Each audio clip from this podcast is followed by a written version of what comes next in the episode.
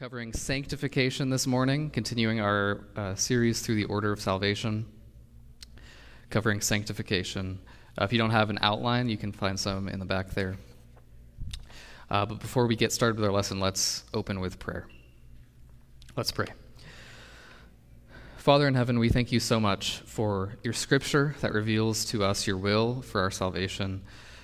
We thank you so much for redeeming us in your Son and for teaching us about that. And would you open our minds by the power of your Spirit to understand more our salvation in Jesus, especially how he works good works in us? We pray this in Jesus' name. Amen. So, so far we've covered effectual calling, we've covered faith, justification, and adoption. And before we get started with sanctification, I wanted to do a quick kind of pop quiz um, so far,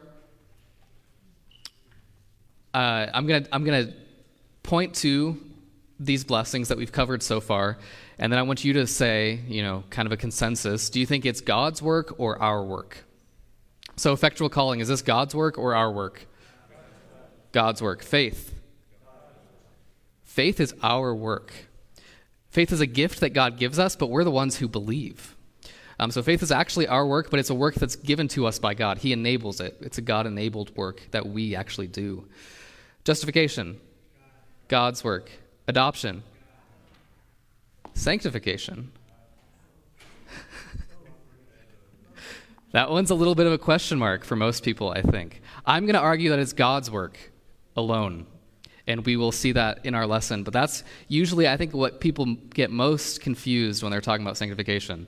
Uh, they think sanctification just means good works, and therefore it's our work or, or something like that. And so it's confusing. But uh, so let's start with the definition of sanctification that we see in Westminster Shorter Catechism 35. Uh, this is on your outline, and this pretty clearly says that it's God's work. Sanctification is the work of God's free grace, whereby we are renewed in the whole man after the image of God and are enabled more and more to die unto sin and live unto righteousness. Quite clearly says it's God's work. Um, and then it gives us some other aspects of sanctification, what, what its nature is. But before we get to the nature of sanctification, let's talk about the, just the word sanctification, its label. What does sanctification mean? It has the same root as the word saint, which means holy ones. And sanctification means being made holy or becoming holy. And so it's, it's talking about holiness. It's talking about uh, living holy lives, becoming holy. And something that we see in Scripture is that holiness is objective and subjective. That means holiness is inside us and outside us. Uh, holiness is first objective, it is in relation to God. God determines who is holy by calling them his own. And so you see this in the Old Testament uh, the priests, uh, I think the high priest specifically, would wear a turban that said "Holy to the Lord," um, and it's he's holy because he is the Lord's. He is the Lord's holy one. Um, and so it's first objective, but it's second subjective. Holiness is also a way of life. It's a standard uh, for how holy people ought to live. So if God says, You're holy, you are mine, then you are now held to a holy standard. And so in sanctification, we are being made holy subjectively. We're being transformed into the kind of people who live holy lives.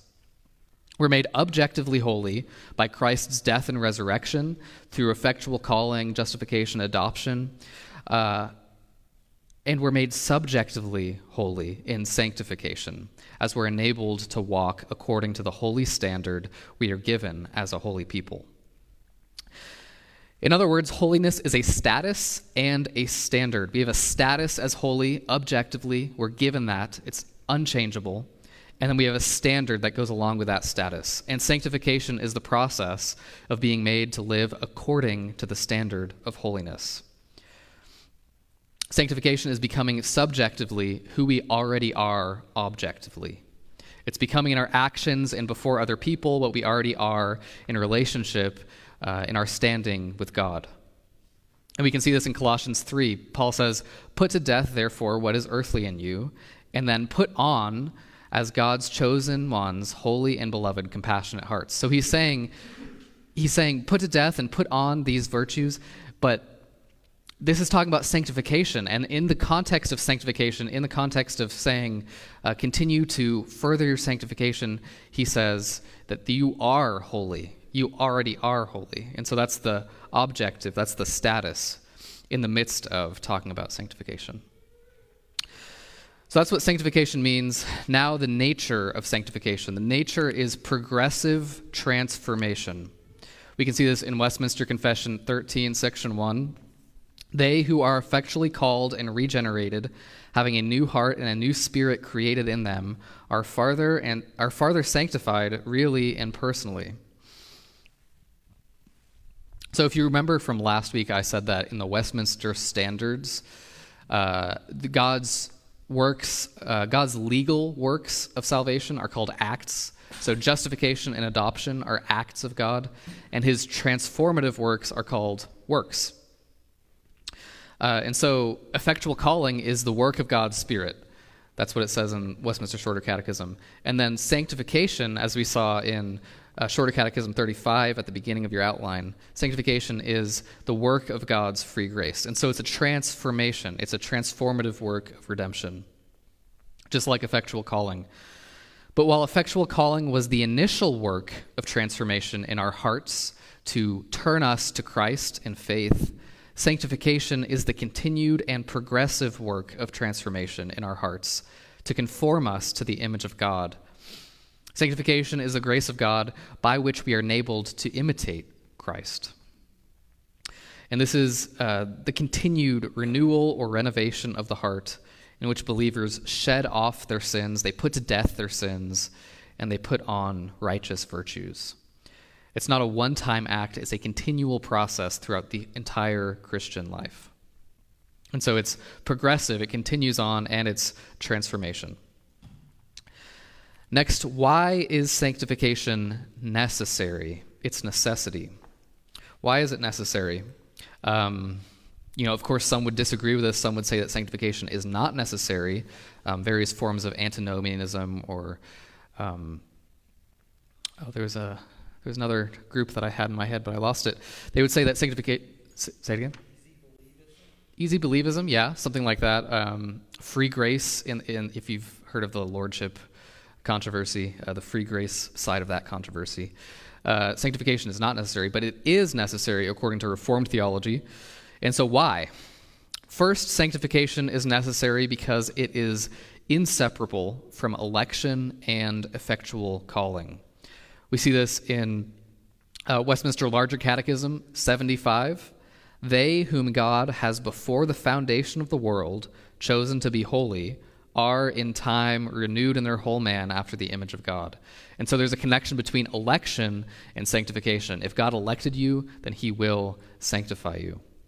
And then in Westminster Catechism, uh, sorry, Westminster Confession of Faith 13, uh, they who are effectually called and regenerated are farther sanctified really and personally. And so there's this connection between effectual calling or regeneration and sanctification. If you are effectually called, if you're enabled to believe by the Holy Spirit, then you will be sanctified by the Holy Spirit.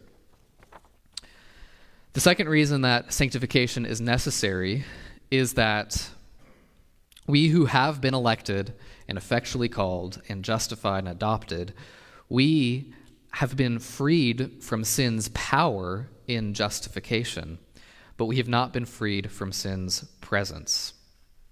So when Jesus died on the cross, he put all our sins to death. When we are united to that in our justification, when we are forgiven all our sins and accepted as righteous in God's sight, then sin's power is taken away. It has no dominion over us. It can't condemn us anymore, in other words but we still have sin in our hearts and our minds.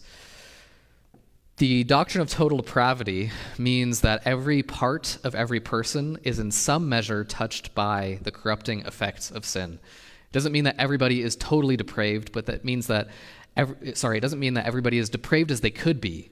It means that everybody is depraved in every part of their person their intellect, their will, their emotions, their thoughts, their words, everything is touched by sin. It doesn't mean that everything is as sinful as it could be. But every part of every person is touched by the corrupting effects of sin. But when the Spirit regenerates you, you are no longer dead in your trespasses and sins, since the Spirit made you alive together with Christ. That's Ephesians 2. So you're no longer totally depraved. There are parts of you that have had the effects of sin removed. You're able to believe in Christ. That's the biggest one that you can see immediately. That is not possible because of total depravity, but in effectual calling, you are enabled to believe in Christ. But you're not but not all of the effects of sin are removed. You haven't been completely freed from sin, even though you have been uh, raised with Christ. We see this in Westminster Confession 30, uh, 13 2. There abides still some remnants of corruption in every part. And so we're not totally depraved as we were before Christ. We are able to believe in Christ, but we still have remnants of corruption, remnants of sin's corruption in every part of us. We're, uh, we're, not, we're no longer totally depraved, but we're not totally sanctified either. And so, as Christians made alive by the Spirit, we have remnants of sin's corruption in every part of us. And sanctification is the process of removing these remnants and replacing them with righteous virtues. Sanctification is concerned with the remnants of corruption that are in every part of us. And so I'm going to read Romans 6, 5 to 14, because this is a very great passage on sanctification. Romans 6, starting in verse 5. For if we have been united with him in a death like his, we shall certainly be united with him in a resurrection like his. We know that our old self was crucified with him in order that the body of sin might be brought to nothing, so that we would no longer be enslaved to sin. For one who has died has been set free from sin. Now, if we have died with Christ, we believe that we will also live with him. We know that Christ, being raised from the dead, will never die again. Death has no dominion over him. For the death he, had, he died to sin, for the death he died, he died to sin, once for all. But the life he lives, he lives to God. So you also must consider yourselves dead to sin and alive to God in Christ Jesus. Let not sin, therefore, reign in your mortal body to obey its passions. Do not present your members as, an, as instruments for unrighteousness, but present yourselves to God as those who have been brought from death to life, and your members as instruments for righteousness. For sin will have no dominion over you, since you are not under law, but under grace. And so in this passage, we can see that Paul is saying, in light of your justification, because you have been freed from sin, because Christ died to sin on your behalf, you are to put sin to death. In light of being freed from the power of sin, it has no power over you, as in verse 14. You are to put sin to death. It's been dethroned in our lives. It, has, it no longer has power, authority over us. But in light of that, we are exhorted to not let sin reign in our mortal bodies. We are being freed from sin's presence as we are raised into newness of life with Christ.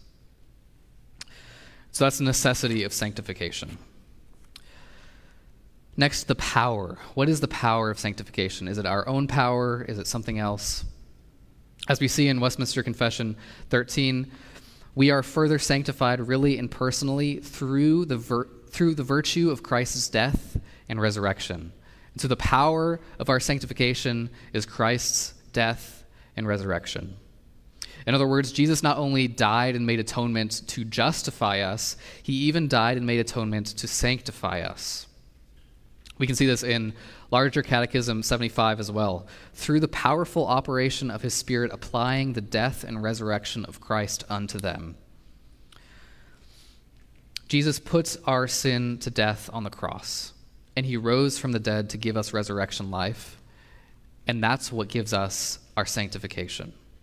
He put our sin to death and rose for our justification. And so we follow his pattern of death and resurrection. And we'll see that in a second. With the twofold operation, we follow his pattern. We saw this reality that the power of our sanctification is Christ's death and resurrection. We saw that already in Romans 6, that Jesus died uh, to sin on our behalf. And so he, he, he affected our sanctification. He gave us the power of sanctification. We can also see this in Galatians 2.20. I have been crucified with Christ. It is no longer I who live, but Christ who lives in me. In the life I now live in the flesh, I live by faith in the Son of God, who loved me and gave himself for me. And you can see right there, it's Christ's crucifixion and his life that give Paul the power of sanctification, the power of living as a Christian. Uh, in Galatians 5:24, those who belong to Christ Jesus have been crucified or those who belong to Christ Jesus have crucified the flesh with its passions and desires. Again, Christ's death, the power of sanctification. That's right after the fruits of the Spirit, he says that. So the power is Christ's death and resurrection. And next, the, the agent and means. And by agent, I mean who does the sanctifying? Who is it that sanctifies? And means, uh, by that I mean, what does he use? Does he use anything to sanctify? And we can see this, again, clearly, Westminster Confession 13 Christ's death and resurrection by his word and spirit dwelling in them. We are, we are sanctified by Christ's death and resurrection by his word and spirit dwelling in us. And so we can see sanctification, like justification, is God's work. We, we saw this earlier, especially in uh, Shorter Catechism 35. Sanctification is God's work, He is the agent. Uh, 1 Thessalonians 5.23 May the God of peace himself sanctify you completely, and may your whole spirit and soul and body be kept blameless at the coming of our Lord. He who calls you is faithful, he will surely do it. God is the one who sanctifies in 1 Thessalonians 5:23. But like all of God's external works, sanctification is the work of the whole Trinity. The Father sanctifies us. John 17, 17. Jesus prayed, Father, sanctify them. So the Father sanctifies us. The Son sanctifies us. John 15, 5. He said, um, I am the vine, you are the branches. Apart from me, you can bear no fruit. So the Son sanctifies us that we bear fruit. And the Spirit sanctifies us. 2 Thessalonians 2.13, 1 Peter 1, 2, both of those say the, the, the Spirit's sanctification, or the sanctification of the Spirit. The Father sanctifies us through His Word and Spirit. And the Son is the vital life force that we're united to and empowers our sanctification. And the Spirit is the one who actively sanctifies us. He is specifically the agent, He is the one who is in our hearts and minds, changing them. Uh, we can see this in Romans 8, starting in verse 9. Those who are in the flesh cannot please God. Whoever, you, however, are not in the flesh, but in the Spirit, if in fact the Spirit of God dwells in you. Anyone who does not have the Spirit of Christ does not belong to him. But if Christ is in you, although the body is dead because of sin, the spirit is life because of righteousness. For if you live according to the flesh, you will die, but if by the Spirit you put to death the deeds of the body, you will live. So the Spirit is especially the agent of sanctification. Again, you can see that in 2 Thessalonians 2.13, 1 Peter 1 2. And so sanctification is not our work, it's God's work, becoming uh, we, we don't become sanctified by trying really hard.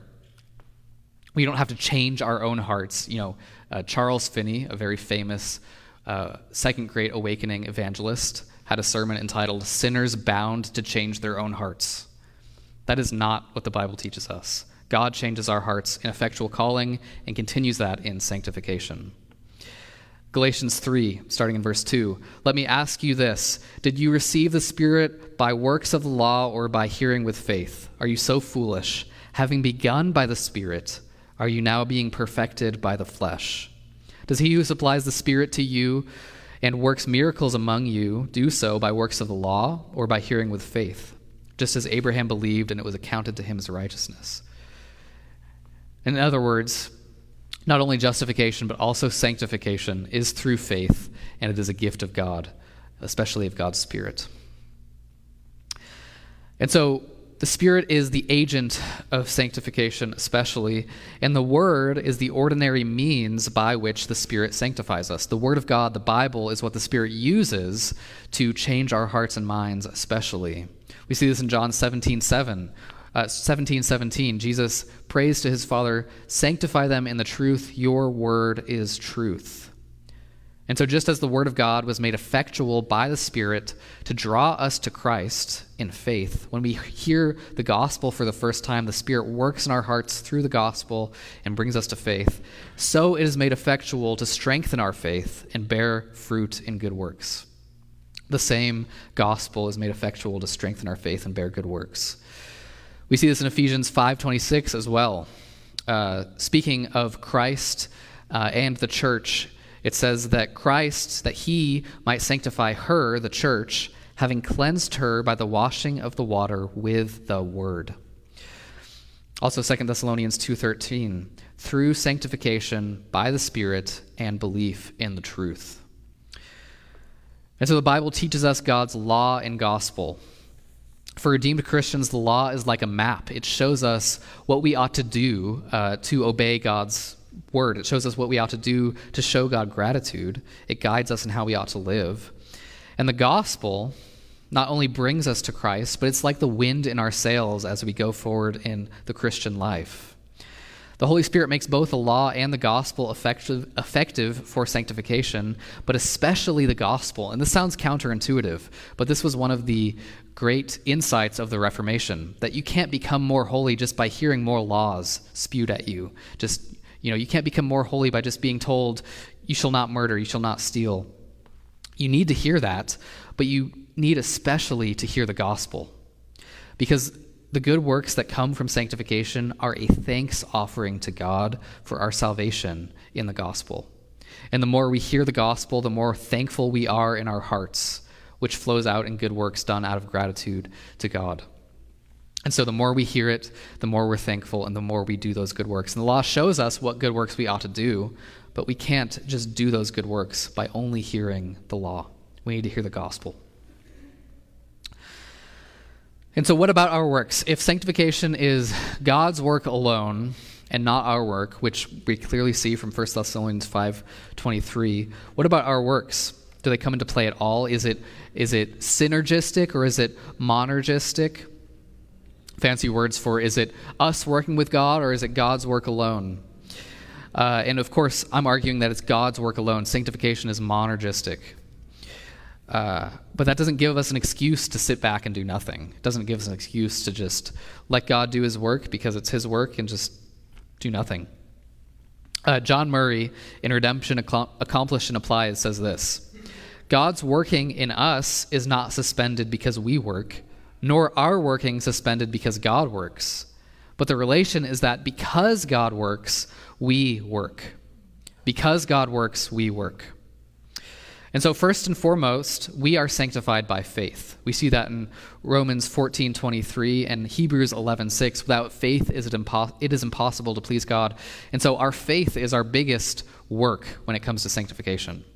All of our good works are fruit of our saving faith. Our faith in Christ is not just trusting in Him for sanctification, but even for, uh, sorry, not just trusting Him for justification, but even for sanctification. And this is our primary cooperation uh, in our sanctification. We're trusting in Christ to sanctify us. You can see that in the definition of faith in the Westminster Confession of Faith, that it's resting, receiving, and accepting on Christ, even for our sanctification. Sanctification is a monergistic work of God, it's God's work alone, but not one in which we are completely passive, like in regeneration. In regeneration, it's monergistic and we're passive. In sanctification, it's monergistic, but we're not completely passive. Because sanctification is a monergistic work of God in which He makes us willing and able to work, and He even engages our activity. So, sanctification is a work of God alone, but one in which He makes us willing and able to work. And so any work that we do is a gift of God and a result of God's work in us. And God also enables us to work in ways that further our sanctification. God enables our efforts to create good habits. You know, you create a good habit by doing something. If you want to create the habit of brushing your teeth every morning, you have to brush your teeth every morning. Uh, and so God enables us to create good habits and uses those efforts to sanctify us, to to be kind of people that have good habits and that do good things out of those habits. And so God produces our efforts and uses our efforts as a means to his end. And we see this so clearly in Philippians 2 12 through 13. Paul says, Work out your own salvation with fear and trembling. And that'd be really scary if he stopped there. Work out your own salvation with fear and trembling. But he doesn't stop there. The next verse For it is God who works in you, both to will and to work for his good pleasure. Work out your fear, but do it because God works in you, both to will and to work for his good pleasure. And so, good works, we, we would say good works are a fruit of faith. Good works are a fruit of justification, but good works are even a fruit of sanctification. God works in us, and our works flow out of God's work. So sanctification produces our good works. Our good works aren't sanctifying us per se. God bears the fruit of good works in us. And that is sanctification. He sanctifies us to bear good fruits. And so that is our work, that is the agent and the means. Next, the twofold operation. And by this, I'm talking about dying to sin and living to righteousness. This is what we saw in the very beginning at the top of your outline, 35. We're enabled more and more to die unto sin and live unto righteousness. We also see this in Westminster Confession 13, uh, where it says, The dominion of the whole body of sin is destroyed, and the several lusts thereof are more and more weakened and mortified and they are more and more quickened and strengthened in all saving graces to practice of true holiness without which no man shall see the Lord. And so we see these two parts. We see dying and living. In other words, mortification and vivification, being uh, dying to sin and living to righteousness. And so mortification is this negative side of sanctification. It's putting sin to death by the power of, your, uh, by the power of the Spirit. We saw this in Romans 8:13 earlier. If by the power of the Spirit you put to death the deeds of the body. Uh, Romans 8:13.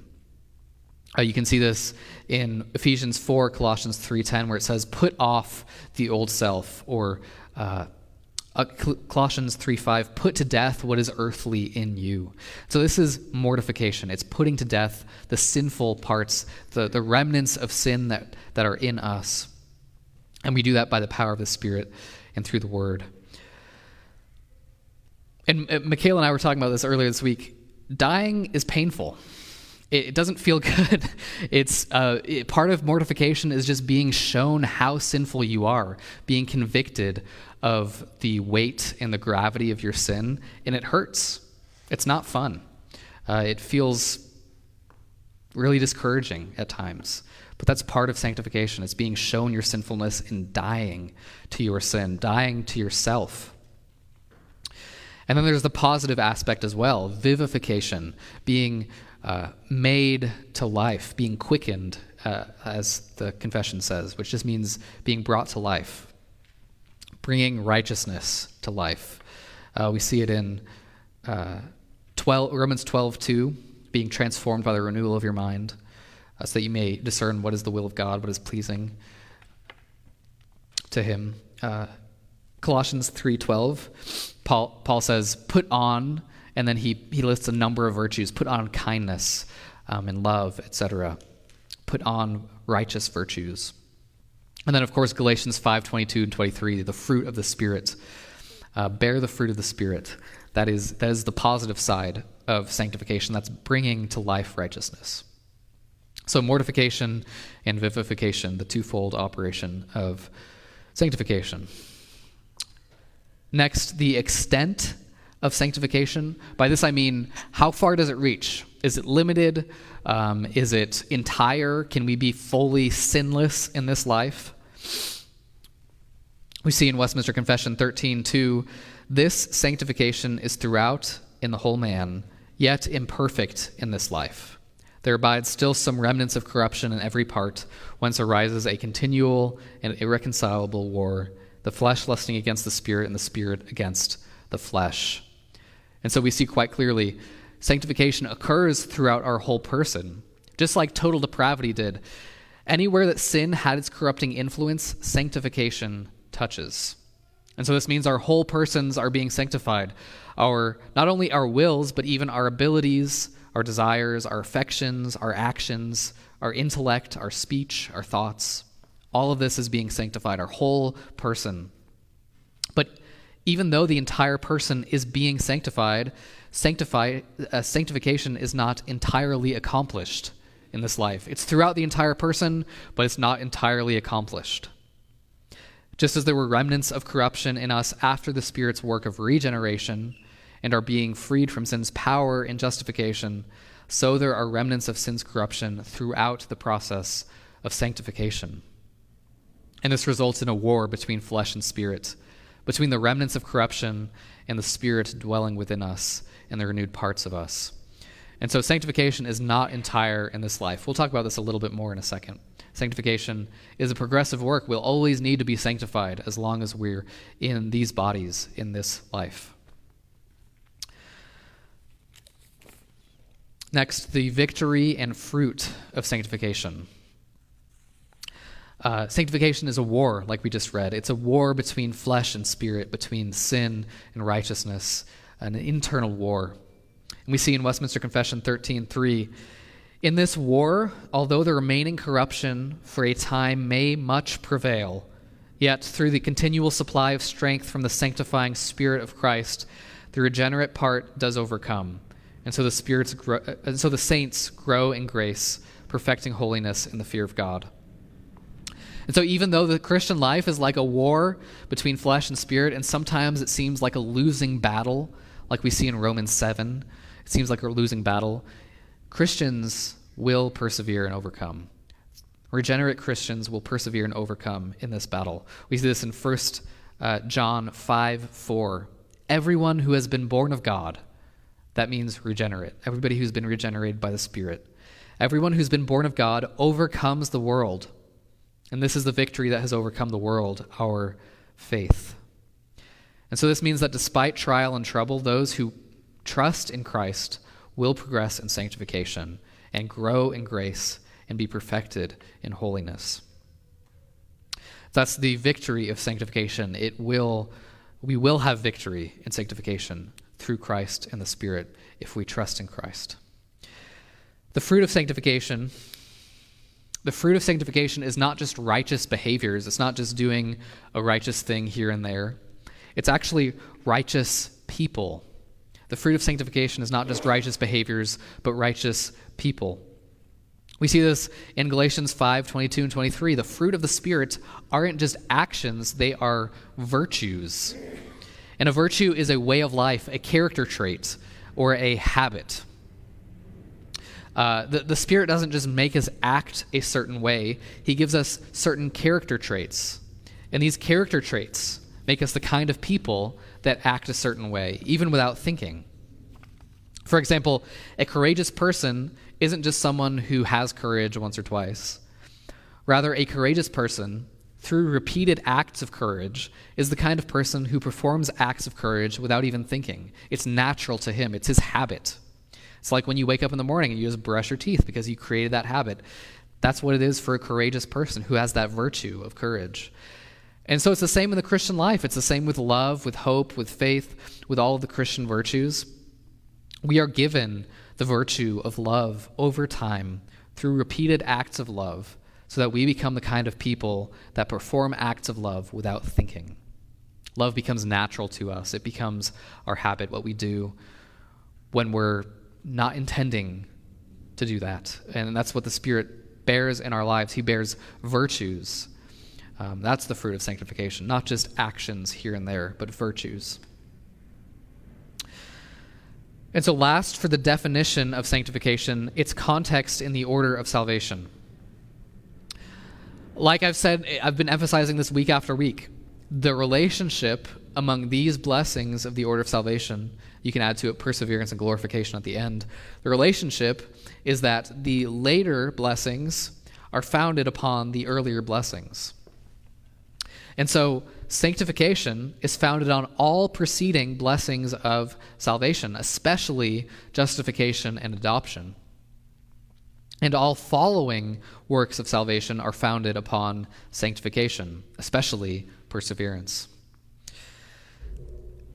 And we can see a lot from this. You, see, there's some some Bible verses that show this effectual calling's relationship to sanctification.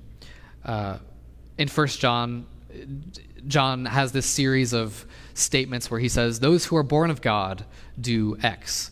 So he says, "Those who are born of God do not make a practice of sinning. Those who are born of God love." Um, and so we can see this relationship between effectual calling and sanctification. Between faith and sanctification, Hebrews 11:6, without faith is it, impos- it is impossible to please God. Uh, justification and sanctification, we see this in Romans uh, 7, 4, and 6. I believe he's talking about how we are freed from the law, and because we are freed from the law, we ought to bear fruit uh, for Christ, for righteousness. And so being freed from the law is justification, uh, and bearing fruit for righteousness is sanctification. Um, adoption and sanctification. We saw this in Romans 8:13. Um, if we have the spirit of adoption in our hearts, then we will put to death the deeds of the body. So if we have been adopted, then we will be sanctified. Sanctification and perseverance. Philippians 1 6, He who has begun a good work in you will uh, bring it to completion. Again, sanctification and glorification, same verse. So, this relationship between sanctification and the other blessings is extremely important. I think this is where we can go the most wrong when we're talking about salvation. But we see that because sanctification comes after justification, our good works in no way cause or change our standing before God. Because sanctification comes after justification, our good works in no way cause or change our standing before God. Justification is our standing before God, it's our righteous, being accepted as righteous in God's sight. And it comes before, it's already finished and complete, it's definite. We have our standing before God before we even bear any good fruits unto righteousness and sanctification. So that's extremely important for the, for the Reformed doctrine of sanctification and justification. Next on your outline, denying the different views. And so we're, we're going to go through just two really fast. Two different views of sanctification. First, Rome, the, the Roman Catholic uh, view of sanctification. They basically say that justification is sanctification. They don't distinguish between these two blessings.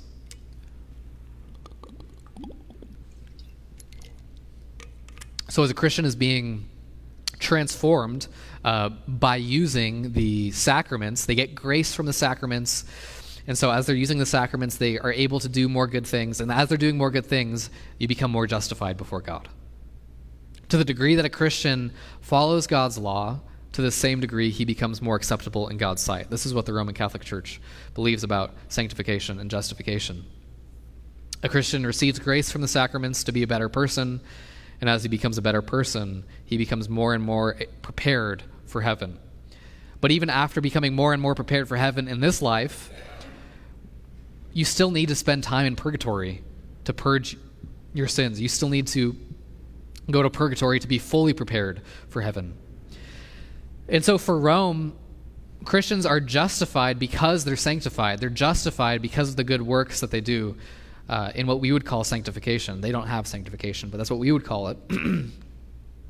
but for the Reformed, we are sanctified because we are justified. It's the exact opposite. We do good works because of our standing before God. And this is the most valuable result of the Reformation. It's the distinction between justification and sanctification. The Roman doctrine was the consensus view in the medieval period, and it became official church doctrine at the Council of Trent. So it wasn't official church doctrine until the Council of Trent, but it was a consensus view. But the Reformed and the Protestants have insisted that our standing before God is determined by, Christ by Christ's good works, and our good works flow from our justification, our forgiveness, our being accepted as righteous.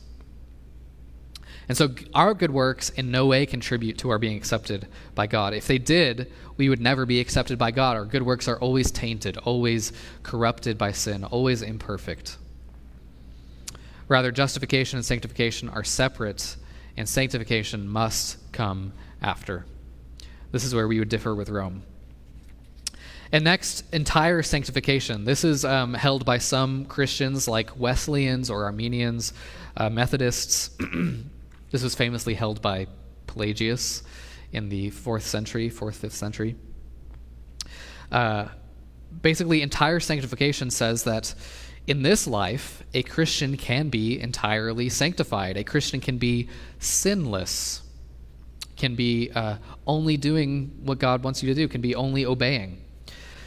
Uh, Methodists tend to say that you're free from willful sins and you can still sin uh, involuntarily, but you're free from willful sins. Uh, but as noted above, in this life, even the holiest people only make a small beginning in obedience. Sanctification is not entire. Entire sanctification is what we call glorification. We won't be entirely sanctified until we are glorified. Uh, we see this various places in the Bible. Uh, 1 John 1 8 is the clearest. If we say we have no sin, we deceive ourselves. If we say we have no sin, we deceive ourselves. Um, okay. Let's distinguish sanctification from justification and regeneration really quickly. Hopefully, it's been obvious throughout, the, throughout this entire lesson how justification and sanctification are distinct. Justification is our righteous standing before God. It's our forgiveness of sins and being accepted as righteous in God's sight, only for Christ's righteousness imputed to us, received by faith alone. And sanctification is a process in which we become righteous people. Older Reformed theologians called this the twofold benefit or grace of Christ. And so, contrary to Rome, who only has the one benefit of justification, Protestant churches confess a twofold benefit justification and sanctification. And not only are these two benefits distinct, but they have a distinct relationship. Justification comes before sanctification and causes it. That means that a person cannot be justified without also being sanctified, which would refute antinomians who, who would uh, say that we don't have to do good works at all. But this also means that our good works don't contribute to our standing before God in any way. Works are a fruit and evidence of justifying faith and sanctification. And so this would refute legalism or neonomianism, which says that uh, good works contribute to our standing before God. So we are sanctified as the justified. We are sanctified as people who have been accepted by God as righteous. But we are not justified as the sanctified. And in fact, we are justified as the unsanctified, as the ungodly in Romans 4 5. We are justified as the unsanctified. We see this relationship in Romans 7 6. We are now released from the law in our justification so that we may serve in the new way of the Spirit in our sanctification. And so justification causes our sanctification. One purpose of justification is our sanctification.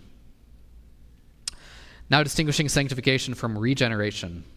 They who are effectually called and regenerated having a new heart and a new spirit in them, are further sanctified really and personally. Westminster Confession 13, 1. And so both regeneration and sanctification are transformative works of the Spirit. Regeneration is the initial work in our hearts to bring us to faith in Christ, but sanctification is the continued process of renewal in our hearts, in which the Spirit strengthens our faith and bears other fruits, like hope and love. Regeneration is the Spirit's work making us willing and able to embrace Jesus Christ, and sanctification is the Spirit's work of making us willing and able to live righteous lives out of gratitude for our salvation in Christ. That's, that's distinguishing sanctification from regeneration. And last, I'll close with a, a, brief word of application. And you'll see in the back of your outline, you have some appendices these, this is stuff that I wasn't able to cover in my lesson. There was a lot. Uh, and it's just for your information. If you have time, if you're curious, James 2.24 is the number one verse thrown at the Reformed uh, by Roman Catholics to say that you're wrong about justification by faith alone. So if you're curious about how to understand James 2.24 in light of our doctrine of justification and sanctification, I'd recommend you look at that. Hopefully it'll be helpful. But a quick word of application. We've seen that salvation does not depend on you. It begins with God's work in effectual calling, even before that in election. And throughout, it's God's work, and our works are only fruit of God's work in us. And so that means our sins do not disqualify us from heaven. It means you don't have to earn God's love. You never have to you, you will never lose your salvation. Your salvation never depends on you or your faithfulness, but only on God's. Even the process of becoming more holy is not your work, it's God's work. Sanctification is God's work of free grace. It doesn't depend on us any more than justification. We don't, become, we don't become holy by our own efforts. Our good works are a fruit of sanctification. But that doesn't excuse us from putting in effort either. Instead, it secures the outcome. If God is the one who sanctifies you, then you will indeed be sanctified. As Paul said in Galatians 3 3, having begun by the Spirit, are you now being perfected by the flesh?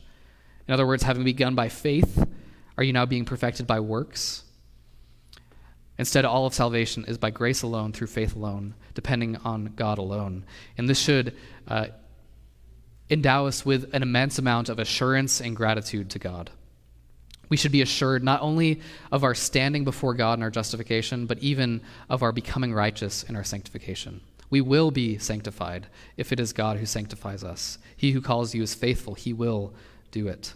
And so you should be assured not only of your standing before God, but even of your progress, uh, of your progress in holiness. Sanctification can be very discouraging at times. It can seem like we're taking one step forward, two steps back. But it is God who sanctifies you, and if He sanctifies you, then you can have assurance that you will make progress. And also gratitude. If it is God's work in you, then you ought to respond in thanksgiving. Our works are only done out of gratitude to God in response to His work in us. That's the outline of the book of Romans and the Heidelberg Catechism and even the Christian life. It's guilt, grace, and gratitude. And so don't lose heart, but trust in God for your sanctification and strive to show him thanks by performing good works, knowing that he works in us to will and to work for his good pleasure. And obviously, I've taken up all of our time. So if you have any questions, come and see me afterward. Thanks for hanging in.